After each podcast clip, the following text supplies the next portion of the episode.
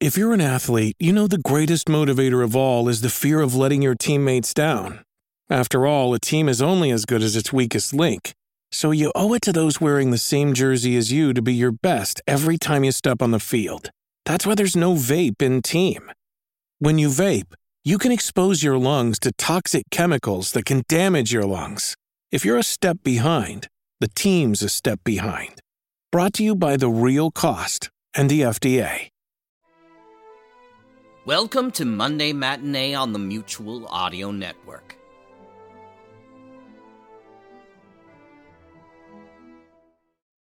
The following audio drama is rated PG 13, suggesting that children under the age of 13 should listen accompanied with an adult.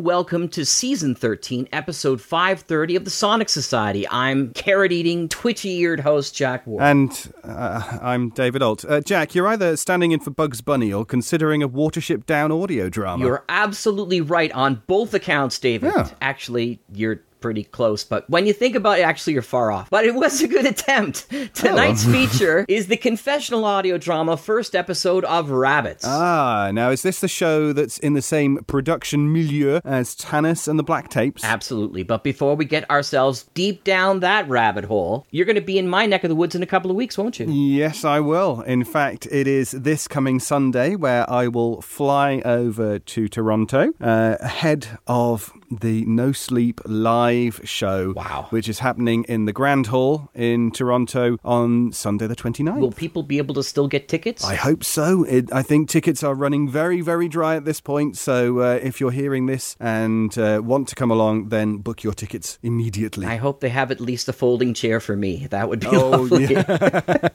We've got your tickets sorted out. Don't worry, Jack, and you won't be backstage or sitting in the orchestra pit. We've got you a, a VIP I seat. appreciate it. How did this come about? This uh, this sort of encore performance of No Sleep Live. Well, uh, that that's a very good question. Actually, I, I just got told it was happening. It's it's this big celebration of no sleep. Uh, the No Sleep podcast has been going now for five or six years, and because the America the, the the tour around America was uh, so successful, we we played to uh, thousands of people, literally thousands of people, which is a really Wonderful. it's it's an amazing thing to go from a podcast to a live stage performance For uh, sure. even if it was just the five of us standing with scripts in hand and doing our doing the lines like that with Brandon behind us uh, providing the music live music on stage Wow. uh, it, it just worked so well and I, I think it was just it, it was too good a chance to miss we were able to get the booking at the hall in Toronto it's, it looks like a lovely theatre we'll be performing for, for one night only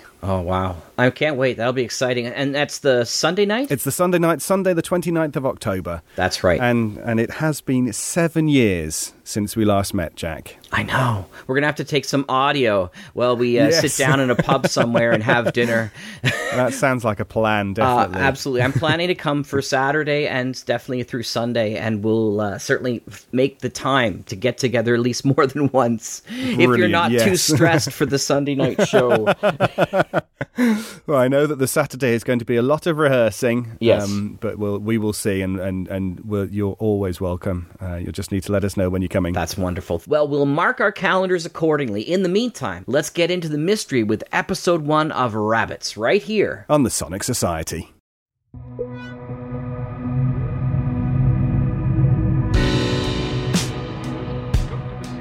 Ready when you are. Do you believe your friend was playing rabbits? Playing rabbits? She started seeing mysterious men in gray.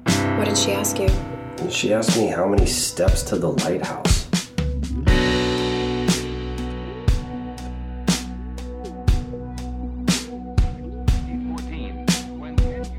Do you know about chaos theory? The streets were red, then black with blood. That sounds poetic. Where are you now? The bottom line isn't money or purpose, it's inspiration. Are we still gonna have sex? I'm afraid not. She believed Hazel killed Emily Masters. Maybe later. For sure, later.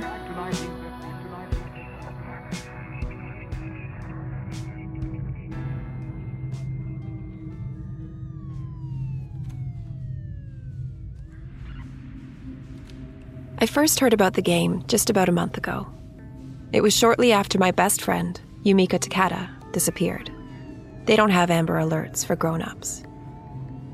The police told us Yumiko was probably just having fun, sowing her wild oats. They actually said this. Or, as one detective proclaimed, as if he thought he'd actually just cracked the case, she took off as a kind of rebellion, a way of asserting her individuality in the face of her parents' and her culture's high expectations. Yumiko is second generation Japanese. She was born here, in Seattle. Her parents came over from Tokyo shortly after they were married. They never pushed her to get straight A's or attend law or medical school. They just wanted their daughter to be happy. Yumiko actually did end up in law school for about six weeks. This was after a year spent abroad and a few months in Silicon Valley, where she created an app in an incubator. She hated it. She came back home to Seattle and ended up studying journalism with me. We grew up together, best friends from the age of five. She's smart, talented, and beautiful, and I miss her every day. I started this podcast because I want to find out what happened to my friend. From the Public Radio Alliance and Minnow Beats Whale, you're listening to Rabbits. I'm Carly Parker. Stay with us.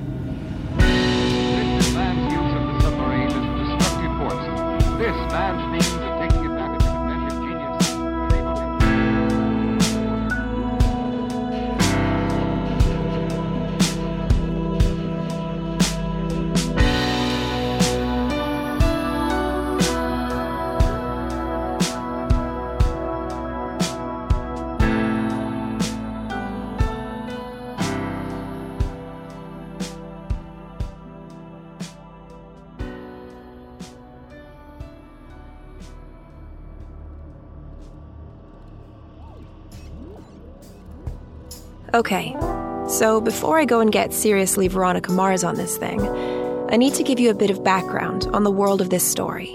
Or perhaps more accurately, I need to give you a bit of background on the story of one very idiosyncratic world. An ARG, or alternate reality game, is defined by Wikipedia as an interactive networked narrative that uses the real world as a platform and uses transmedia storytelling to deliver a story that may be altered by players' ideas or actions. Some common examples of this type of game include viral marketing stunts, expanding the story worlds of existing IPs or intellectual properties, movies or video games, for example, in order to provide additional narrative value for users. The popular ARGs I Love Bees and The Beast were created to promote the video game Halo and the film AI, respectively. There are historical touchstones, precursors, and inspirations for this type of storytelling, such as John Fowles' novel The Magus, Delany's novel Triton, the Beatles' Paul is Dead thing, Choose Your Own Adventure books, and of course, popular role playing games like Dungeons and Dragons and their modern video game equivalents Skyrim, Dragon Age, Mass Effect, and many more. There's a long, proud history of ARGs, from Orson Welles' infamous War of the Worlds to The Last Broadcast, The Blair Witch Project, and Oceanic 815. We're excited and occasionally terrified with the added possibility that these kinds of horrors or conspiracies might be real. Or at the very least, we're excited when we experience fleeting moments while playing along. Moments that blur the line between the real world and the game.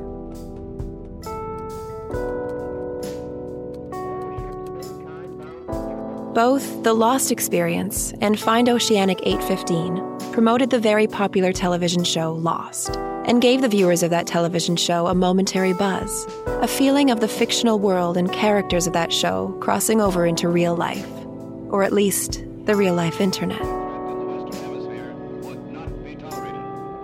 That's one thing that an alternate reality game can do. But what if there are other things? Less positive things? More dangerous results? What if there was a different kind of game? Something darker, more mysterious. Something that wasn't tied to a film or television property, video game or movie. What if there was something that had been around for centuries in various forms? An alternate reality game that preceded the term alternate reality by a very long time. But if there was an ancient global game that had existed for centuries, perhaps even millennia, why hadn't more people heard of it? The answer to that question is potentially the scariest part of this entire thing. How could somebody, or something, keep the existence of a game like that a secret?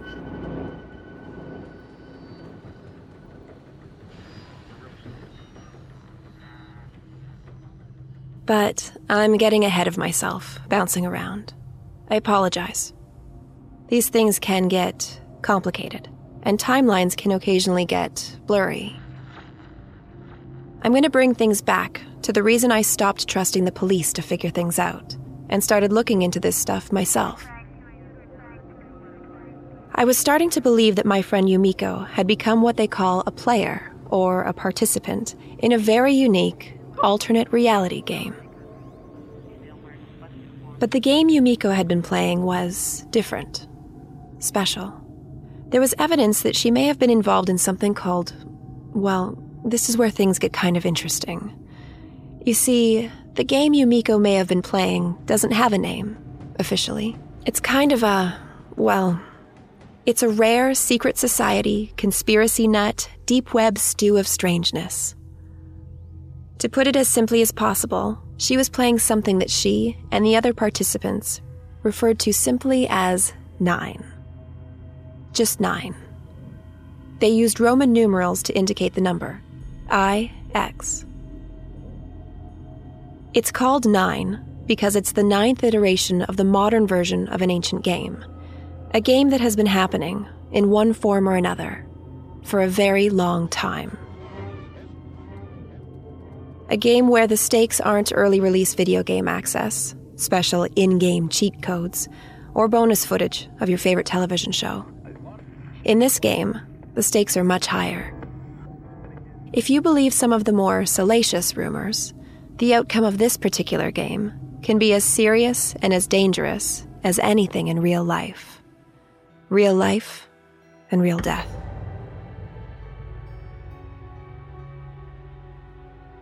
Some believe there are indications this game has been going on for centuries, with certain evidence pointing as far back as antiquity.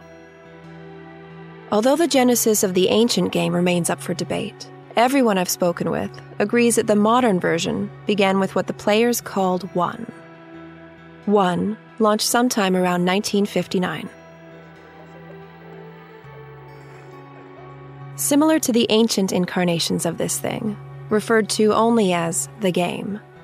The modern version is officially nameless. It wasn't long before the players of what retroactively became known as One began referring to this new modern version of the game by an unofficial name. A name that's since become tied irrevocably to the world of the game. A name that's been used since One was discovered running in 1959 and for each and every numbered variation since. A name you might find written in the back of an old library book card in Leeds, or whispered between two players meeting in an abandoned subway station beneath the city of New York. Rabbits.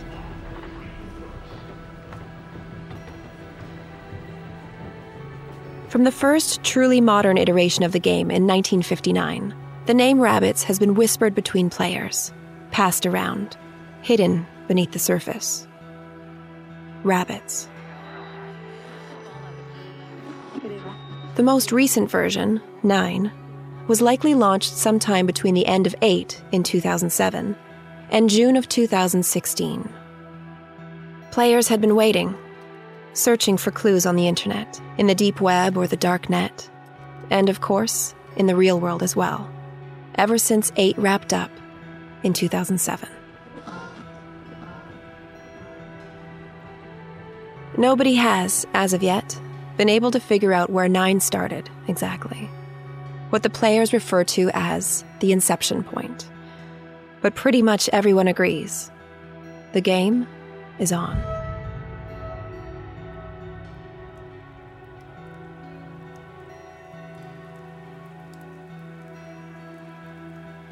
The evening Yumiko disappeared was a night like any other. It was overcast, rainy, definitely not a nice night for a walk. Yumiko left her apartment door wide open, her computer and other items of value in plain view. I spoke with the police every day until they stopped taking my calls. And after that, I sat in their lobby day after day until somebody saw me and either gave me an update on Yumiko or forced me to go home. I drove them crazy, but it didn't do any good. It's not their fault. There just wasn't much of anything for them to go on. Yumiko's family and friends weren't able to provide any clues to her whereabouts. And although she'd had numerous boyfriends over the years, she was single at the time of her disappearance. She referred to herself as aggressively single, and was planning on remaining so until she'd finished a book she had due. I'm going to provide more details on Yumiko and her family soon. But first, I'm going to give you a bit more information about rabbits.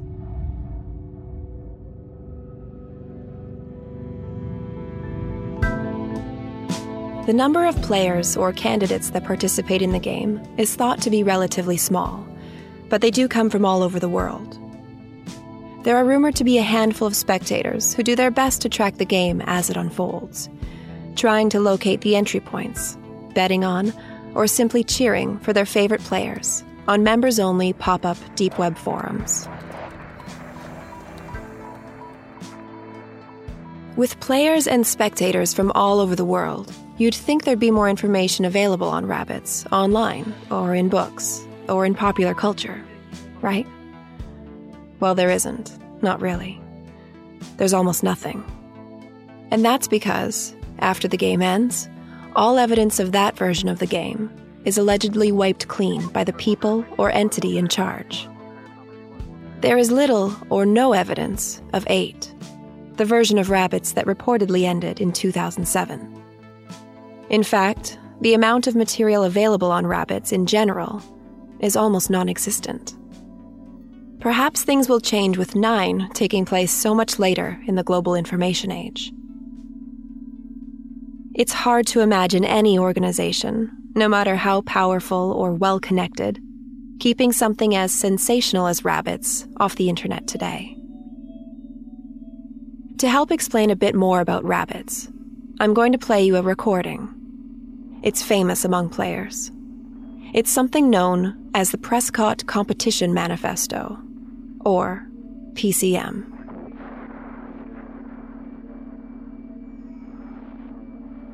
Dr. Abigail Prescott supposedly worked under both Stanford's Robert Wilson, a professor whose main area of interest is game theory as it pertains to economics, and quantum physicist Ronald E. Myers. Nobody has been able to dig up anything of any real value on Prescott. It's generally conceded among Rabbits players that Abigail Prescott is a pseudonym. It took me forever to dig up a copy of the infamous recording.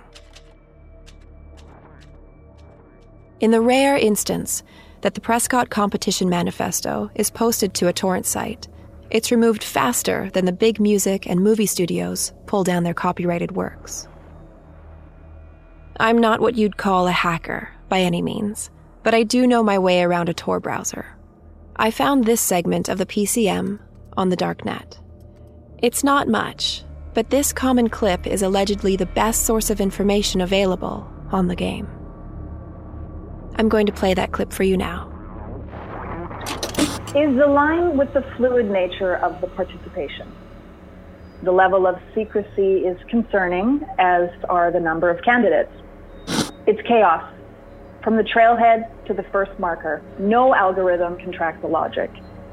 There's a place inside all of us that longs to find out what's running behind the scenes, what's working, holding all of elements together.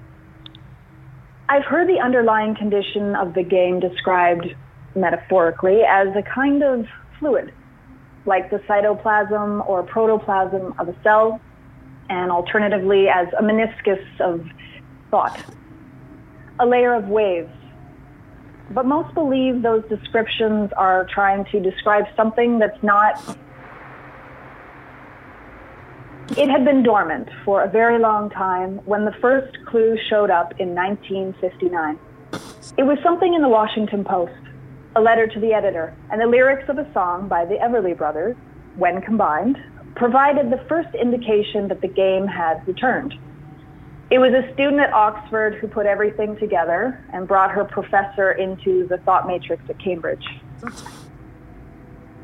This is where the name rabbits was first used, in reference to a stamp containing rabbits on a clue pinned to the wall of a laundromat in Seattle in 1959. Rabbits wasn't the name of that specific iteration of the game, just like it's not the name of this one, the game we're calling 8. As far as any of us can tell, the games themselves, at least the games in this modern variation, don't actually have names. They're numbered by the community of players. This is number eight. Modern game has been played seven other times. The winners of the first seven games are listed in order in the circle. These numbers appear to be the number of iterations in the modern game does not appear to be in question. There does seem to be some question about possible remuneration and when and where each iteration of the game began. It's a lively debate did Californiac have money before he won the version of the game known as Six? Is the game a recruiting device for the CIA or MI6? This is the most popular rumor concerning the end of rabbits, but no one knows for sure. Nobody has been able to dig up the real identities of any of the winners. There are three things we know for sure. The game has been going on we have no idea how many centuries or what the pre-1959 versions of the game may have looked. This is the eighth cycle of the modern version. And since that time, people have referred to the game as rabbits. There are rumors connected to rabbits as well. Rumors involving players dying and going insane. The intricate web of conspiracy and secrecy surrounding the game over the years has led to an almost complete inability to track evidence or locate players after the fact. The dearth of information available about the game and its participants does nothing but add to the intrigue and interest in rabbits. Should be warned. We have reason to believe that the reports of both physical and mental jeopardy have been, in fact, underreported. And here are the guidelines or rules as they were allegedly posted in that laundromat in Seattle in 1959 under the title Manifesto, above a hand-stamped graphic of a rabbit. The rules weren't numbered, only listed. They read as follows. You play, you never tell. Find the doors, portals, points, and wells. You play, you never tell. Step through the gates of life and hell. You play, you never tell. The wardens watch and guard us well. You play and pray, you never tell.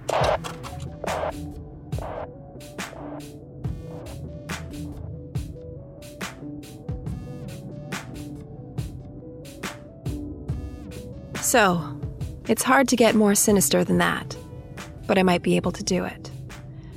You see, there is another force at work behind the scenes of the game, a kind of deadly security force, allegedly. One rhyme, written on a wall in Istanbul in red spray paint sometime around 1995, expresses the tone of the matter fairly succinctly. Pray you never meet a warden's eyes. or with such takers fraternize. For once they see you, recognize, your game is up. Your world, it dies. Dramatic, I know.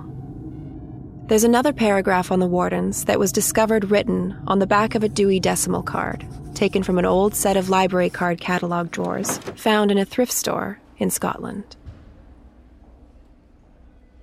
This description was brief, part of a clue in the game, apparently from version 7. You'll see the Wardens only once. You'll see them if you tell anyone about the game. You'll see them if you betray the spirit of the game. You'll see the Wardens only once.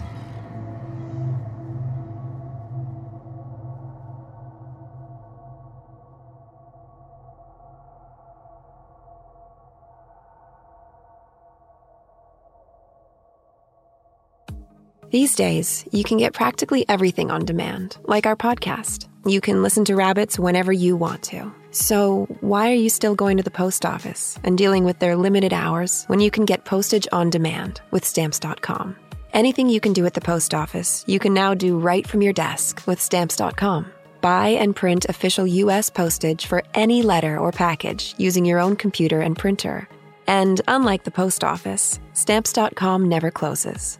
So, whether you're tracking down an original advanced Dungeons and Dragons module you had when you were a kid, or sending fan mail to your new favorite podcast, you know, the one about the strange, ancient game, you need to save time and money. You need Stamps.com. Right now, sign up for Stamps.com and use the promo code RABBITS for this special offer a four week trial, which includes postage and a digital scale. So don't wait. Go to stamps.com and before you do anything else, click on the microphone at the top of the homepage and type in rabbits. That's stamps.com. Enter rabbits. Stamps.com. Never go to the post office again. Here at the Public Radio Alliance, we make a lot of websites, and we use Squarespace for every single one of them. Squarespace is the best. Period. Their incredible award winning designer templates are the most beautiful way to present your ideas online. Create a beautiful website with Squarespace's all in one platform. There's nothing to install, patch, or upgrade, ever. If you have a passion you obsess over, like selling your hand knit eternity scarves online, or perhaps you're falling headlong into your own strange and dangerous conspiracy, whatever it is that keeps you up at night, that drives you creatively you need to get it out there. It's easy and simple to share your vision. With Squarespace, you can lock down your next move idea with a unique domain and create a website to launch your idea, a portfolio to get your project out there, an online store to officially open for business, and so much more. So, share your ideas with the world. Start your free trial site today at squarespace.com. When you decide to sign up for Squarespace, make sure to use the offer code RABBITS to get 10% off your first purchase. That's squarespace.com and use the offer code RABBITS. Squarespace. Make your next move.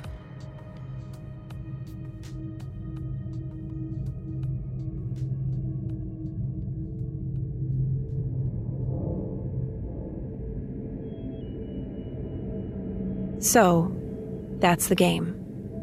Rabbits. A strange, rare, alternate reality game that may or may not exist, with scary keepers of its secrets, and who knows what else, known as wardens. With unclear prizes for participation, and unclear but sinister sounding punishments for betraying the spirit of the game. This might explain why my best friend never mentioned she was playing it, or looking into it, or whatever it was she was doing at the time of her disappearance.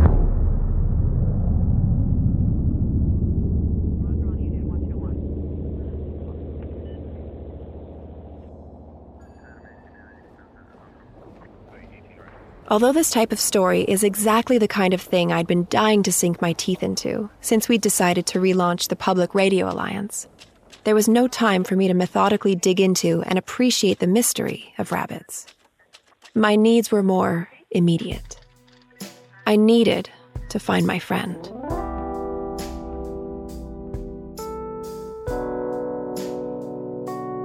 Just about a month after Yumiko disappeared, I began to suspect that she'd been playing rabbits. I believe she'd stumbled onto the potentially dangerous alternate reality game while working on part of her book, a section about an increase in people dying while playing games. I told all of this to the police. They told me that they'd look into it, but it became clear, very quickly, that they didn't believe anything I was saying.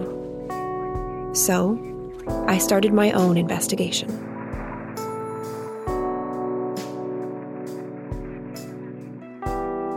I'd been preoccupied with some dramatic changes in my life at the time of Yumiko's disappearance, and I hadn't been spending much time with Yumiko, or any of my friends. The relaunch of the Public Radio Alliance and a brand new romantic relationship had been taking up all of my time. I had been working ridiculous hours, and when I wasn't working, I was spending time with my boyfriend, who has since become my ex boyfriend, in no small part because of my focus on, or what my ex referred to as my obsession with, uncovering what had happened to Yumiko. This is for one of your radio stories? A podcast, yeah. Do you know Ira Glass? You know I don't. You know Nick Silver and Roman Mars. I don't know Roman Mars. Roman Coppola? That's Harper Billings. Harper and Miko actually dated each other's brothers for a long time, which was weird, but that's a whole other podcast. Oh, and sometimes you'll hear me or other people who know her refer to Yumiko as Miko for short. When was the last time you saw Yumiko? I'm glad you're doing another radio story. You were a lot happier when you were doing radio. So, Yumiko? I think it was a Saturday, because there was that. Oh, no, wait. Uh, we were going to watch Game of Thrones. So, Sunday then? Yeah, I, it was. I think it was Sunday. Yes. Yeah. Well, how did she seem when you spoke with her? She seemed kind of out of it. What do you mean? Well, she kept looking around, checking her phone. We sat down on the bed, and her knee was jumping up and down like crazy, like she drank a dozen Red Bulls or something. Why do you think she was nervous? Did she say anything? Not that I can remember. She did borrow my Natural History Museum membership, which was weird. Did she tell you why she wanted to go to the museum? Maybe she wanted to see a specific display or something. Sorry, I can't remember. I'd just broken up with Carter that morning, so. Right. No, of course. Yeah. And you told the police about the museum? Yeah, of course. They check it out? I assume so, but they didn't really keep me in the loop. Right. Thanks, Harper. You take care of yourself, Carly Parker. Wait. Yeah? Um, do you know if Adam and Marco are staying in their place in Birch Bay? I think they have tenants right now. What's up? You and Adam, like, talk all the time. Well, it, well, it's harder for him to talk about her as more time passes. Right. He's starting to lose it a bit, I think. Poor Adam. Yeah. So, you gonna go up there to see him? I think so. I'd like to take a look at Miko's computer. You think Adam has it? He's her brother. You don't think her parents took her stuff? I doubt it. They were a mess. Still are a mess. Adam really took the lead on everything. Tell him I say hi. Sure, we'll do. Good luck. Thanks.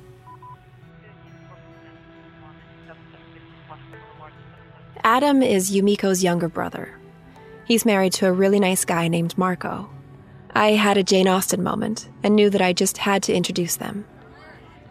They have great parties to celebrate Cinco de Mayo and summer solstice. Yumiko and I had the time of our lives at her brother's Midsummer's Eve party last year. It was, as Harper would say, epic. Understandably, Adam hasn't taken his sister's disappearance and prolonged absence very well. It turns out he did have Yumiko's computer. He gave it to the police the night she disappeared, and when they gave it back, her hard drive had been erased, or was broken, or something. They said that it had been working fine when it left their evidence locker, but that they were unable to find any leads or emails that appeared related to her disappearance. Adam filed an inquiry, but there was no way to prove the computer had been damaged by the police. I asked Adam if the police had given him anything at all. He told me that the detectives checked the cloud, and it looks like Yumiko, or somebody, deleted most of her accounts. Adam gave me Yumiko's password and login information that he got from the police. I logged into Yumiko's account using my computer and was able to find something on a legacy Dropbox alternative. An application Yumiko asked me to sign up for because the developer was a friend of hers. It was similar to Dropbox, but nowhere near as popular. I logged in and I found something right away. It was a PDF, what appeared to be a scanned page from a notebook of some kind. I'll upload it to the notes section of our website. Adam told me later that the police had found the PDF as well, but ignored it because it was extremely cryptic and easy to dismiss as nonsense. The file was titled Notes on Hazel. At the top of the page, in capital letters, the word Hazel. Underneath it, in point form, a few other short bits. I'll read them in order. First, is the game responsible for E's death? 2. Hazel is most likely female, then in brackets, per 4chan and the Oxford Kid. 3. Hazel almost won 8, then just dropped off the map. 4. H, I'm assuming H for Hazel, was the expert on 7 and pretty much anything R related. I'm assuming R means rabbits, and the numbers 7 and 8, written in Roman numerals, refer to the previous two iterations of the game. That's it, other than a strange sentence at the bottom of the page.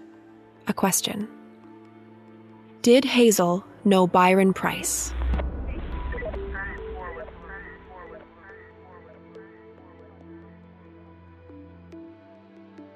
I have no idea who E might be.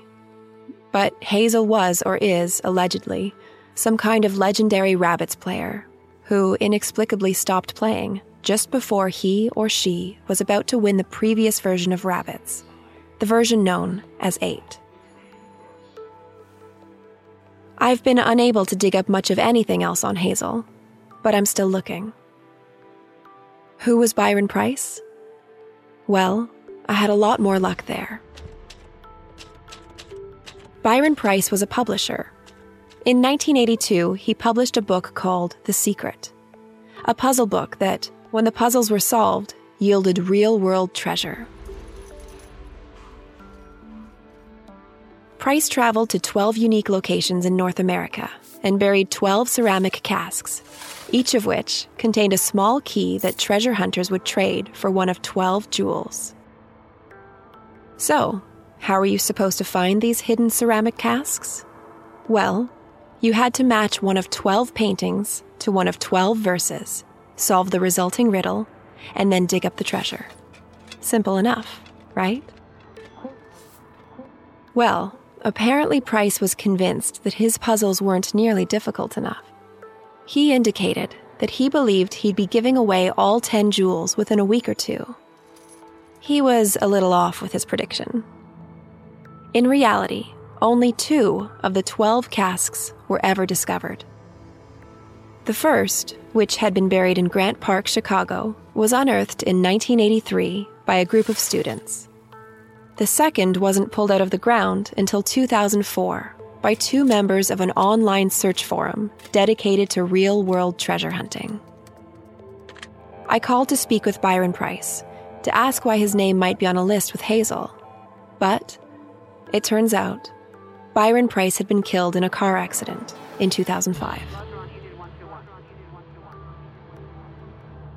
He died leaving no word or clues as to where the remaining 10 casks might be hidden. Today, the search for Price's mysterious treasure continues. However, in numerous interviews, Price's widow has mentioned that the jewels, which were collectively valued at over $10,000, had been liquidated a long time ago. The only treasure anybody is going to find, if they manage to solve any of the remaining riddles, is a key in a ceramic cask, and, of course, the bragging rights. The 12 images Price had commissioned for the book each represent a group of immigrants who came to North America from somewhere else. Each image is also linked to that particular month's birthstone and birth flower. Each poem or verse describes where a cask is hidden, but without knowing which poem goes with which image, it's very difficult.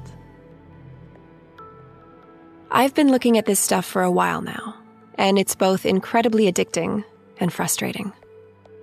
I feel like there are so many different ways to connect each verse stone, immigrant country of origin, and flower. I mean, this stuff is nuts. So, what does it mean that Byron Price's name was mentioned in the same sentence as Hazel? Well, a series of basic internet searches revealed nothing, but a darknet search paid off a little better. I discovered some text in a comment thread beneath an image link that was, sadly, long dead. So, there was no image, but the comments were pretty interesting. The first of two comments was simply a one word question. Somebody had posted the word Hazel with a question mark. This led me to believe that the image may have been a picture of Hazel, a theory that was further supported, I think, by the second comment, which read Hazel working with B. Price on CD ROM.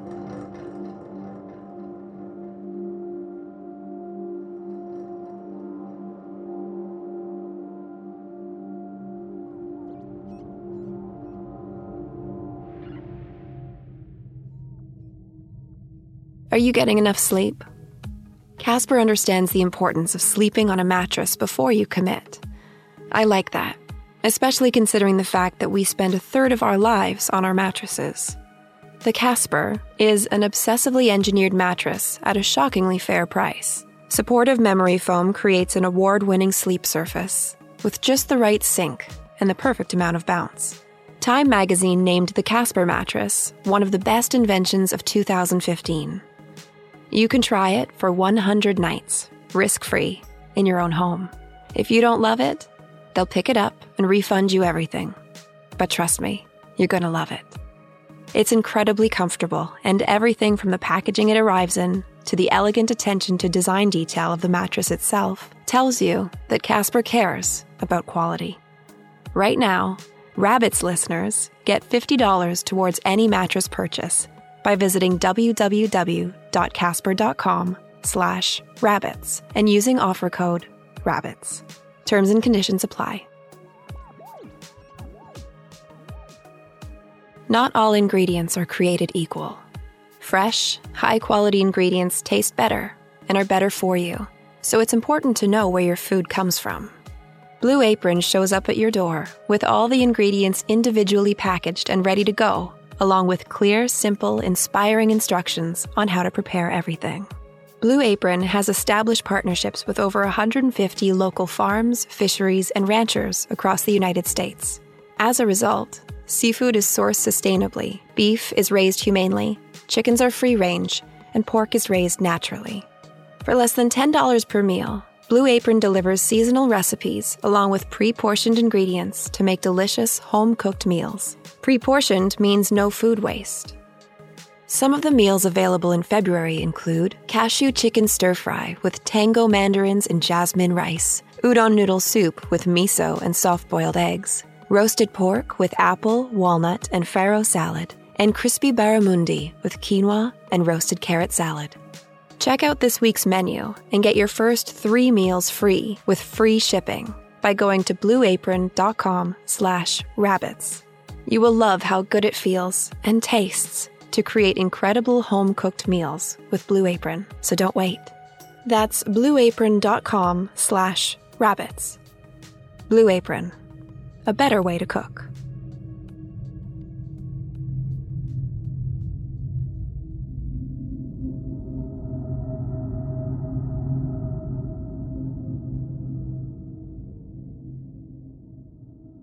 Byron Price was a visionary when it came to embracing new technology and books. He was one of the first to publish both CD ROM and ebooks. He actually won a Grammy in 1985 for his audiobook, The Words of Gandhi. I've been unable to contact his widow to confirm any interaction with someone named Hazel, or anything else for that matter. But I did manage to connect with somebody who had been working on a project with Price just before his death. His name is Conrad Evans. There's a picture of Evans standing with Price at a conference somewhere, wearing some kind of architectural blueprint style jacket and holding some large space age headphones. They look like a good team. The type of scientists you actually believe capable of discovering or inventing something really cool. Hi, is that Mrs. Parker? Uh, Miss Parker, uh, but Carly works best. Thank you so much for returning my call. Oh, yeah, my pleasure. So, um, like I told you my message, I'm looking into my friend's disappearance. Hmm. Yeah, I'm sorry. Sorry to hear about that. Thanks. Thank you. Well, I don't have much to go on, so I'm digging pretty deep into everything. I understand. To that end, I found something about Byron Price and somebody named Hazel. Hazel. Yes. Hmm. I don't remember any Hazel. I understand you were working together with Byron before his death. Yes, yes. We were working on a series of spoken word audiobooks and. And you don't remember him ever mentioning the name Hazel? Well, maybe. I don't know. I. Yeah, I mean, it was a long time ago. Of course. Uh, do you remember if he mentioned the word rabbits? Again, he could have mentioned something like that rabbits or, or, or hazel. Oh, look, I don't want to get too much into any of this stuff, okay? It's. They listen Sure. to us now all the time. They? You know, satellites, uh, NSA, CIA, the whole deal. Right, sorry. Okay, so just to confirm, no mention of Hazel or rabbits that you can remember. No, no, sorry. That's fine. If you think of anything else, anything at all about Byron or Hazel, Yeah, no. If I if I come up with anything, I'll I'll, I'll give you a call. thank you. All right, you're welcome. Okay, goodbye. Bye bye.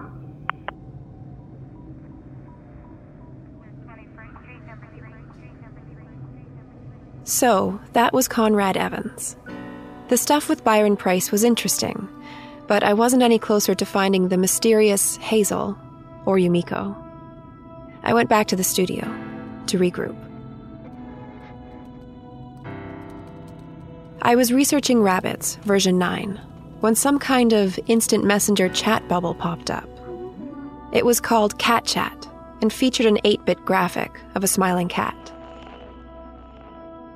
The thing is, I didn't install this particular instant messenger app, and yet somehow, here it was, running on my laptop. It was from somebody calling themselves Concernicus Jones. They typed a message and then sent a photo. The text read, Is she who you think? The image was a half naked young woman. Her face was cut off.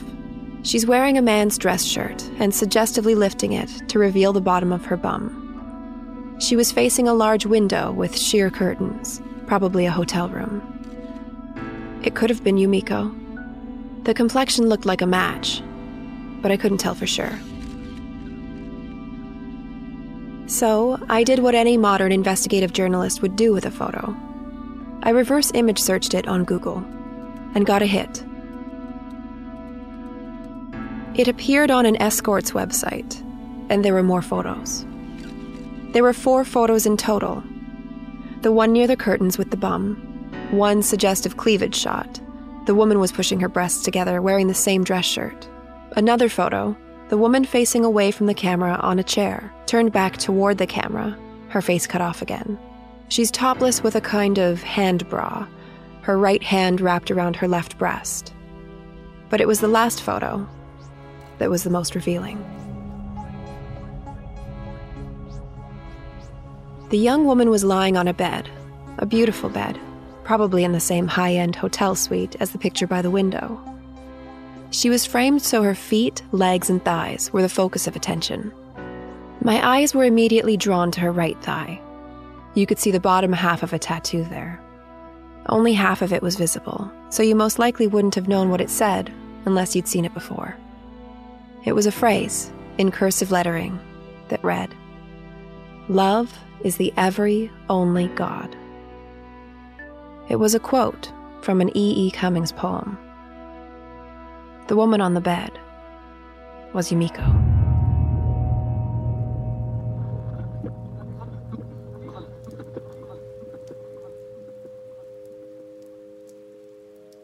Next time, we're going to look into how Yumiko and so many others were pulled into the game. It's Rabbits. I'm Carly Parker. We'll be back again in two weeks. Until next time, stay safe.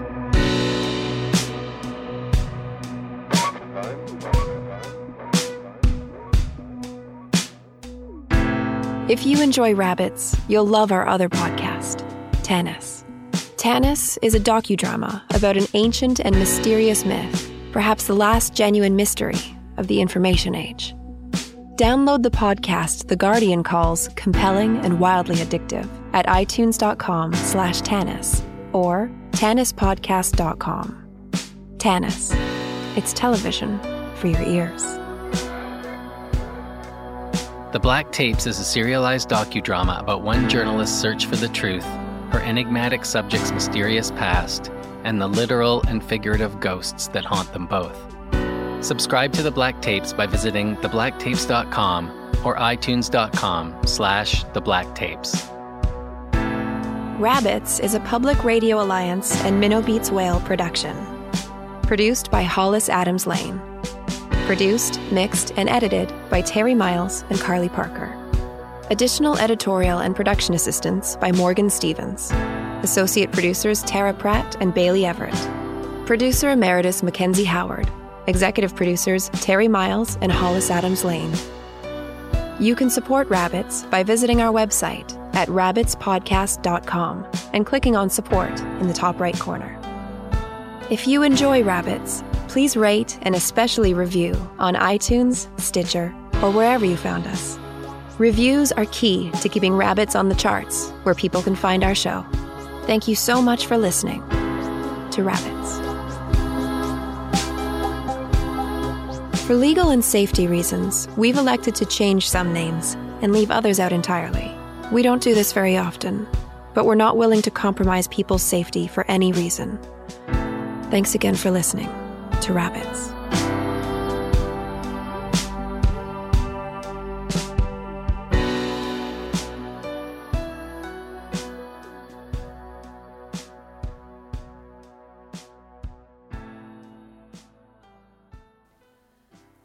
And that's this week's show. Yes, please return with us next week where we continue our spooky month of October with an audio from hell from Fate Crafters. In the meantime, please consider writing a review about us on iTunes. We do love to read them, and we got a lovely review just last week that Jack passed on for me to read. Uh, of course, the more reviews we get, the better opportunities we have to showcase audio drama to a wider audience. You can find more shows on this feed or through the website at sonicsociety.org, or join the conversation on Facebook or on Twitter at Sonic Society or at AstroTour 2010. Please drop us a line at sonicsociety at gmail.com or send pigeons and pumpkins to the usual address. See you next week. Until then, I'm Jack Ward. and I'm David Ault. Good night.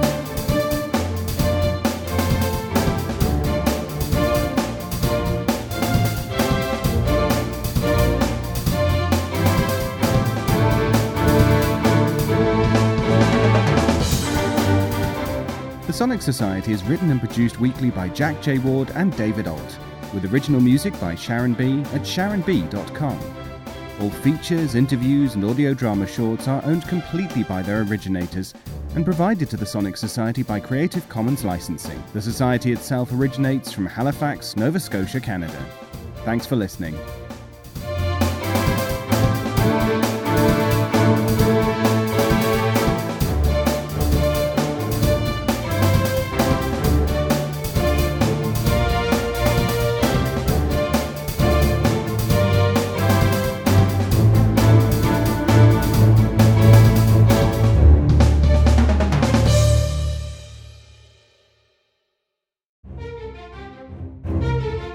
This has been an Electric Vicuna production.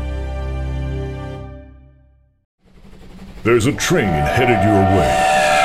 It's the Transcontinental Terror Express pulling into the Mutual Audio Network depot in October. I'm Boris, your conductor. This train is powered by your favorite horror actors, writers, and producers who are dying to entertain you. And I'm Igor. As your engineer on this trip, I can't be held responsible for any accidents, even if they're on purpose. I'll make sure your ride is as smooth as the blood on a corpse's face. Uh, you're not fun. It's the best audio horror on the rails. It always goes off the rails. Be sure to subscribe to the Mutual Audio Network now so you don't miss a single scary Sunday. And there are five Sundays in October, including Halloween. Five wonderful weeks of fears for your ears. All aboard the Transcontinental Terror Express. We're working up a good head of scream for you.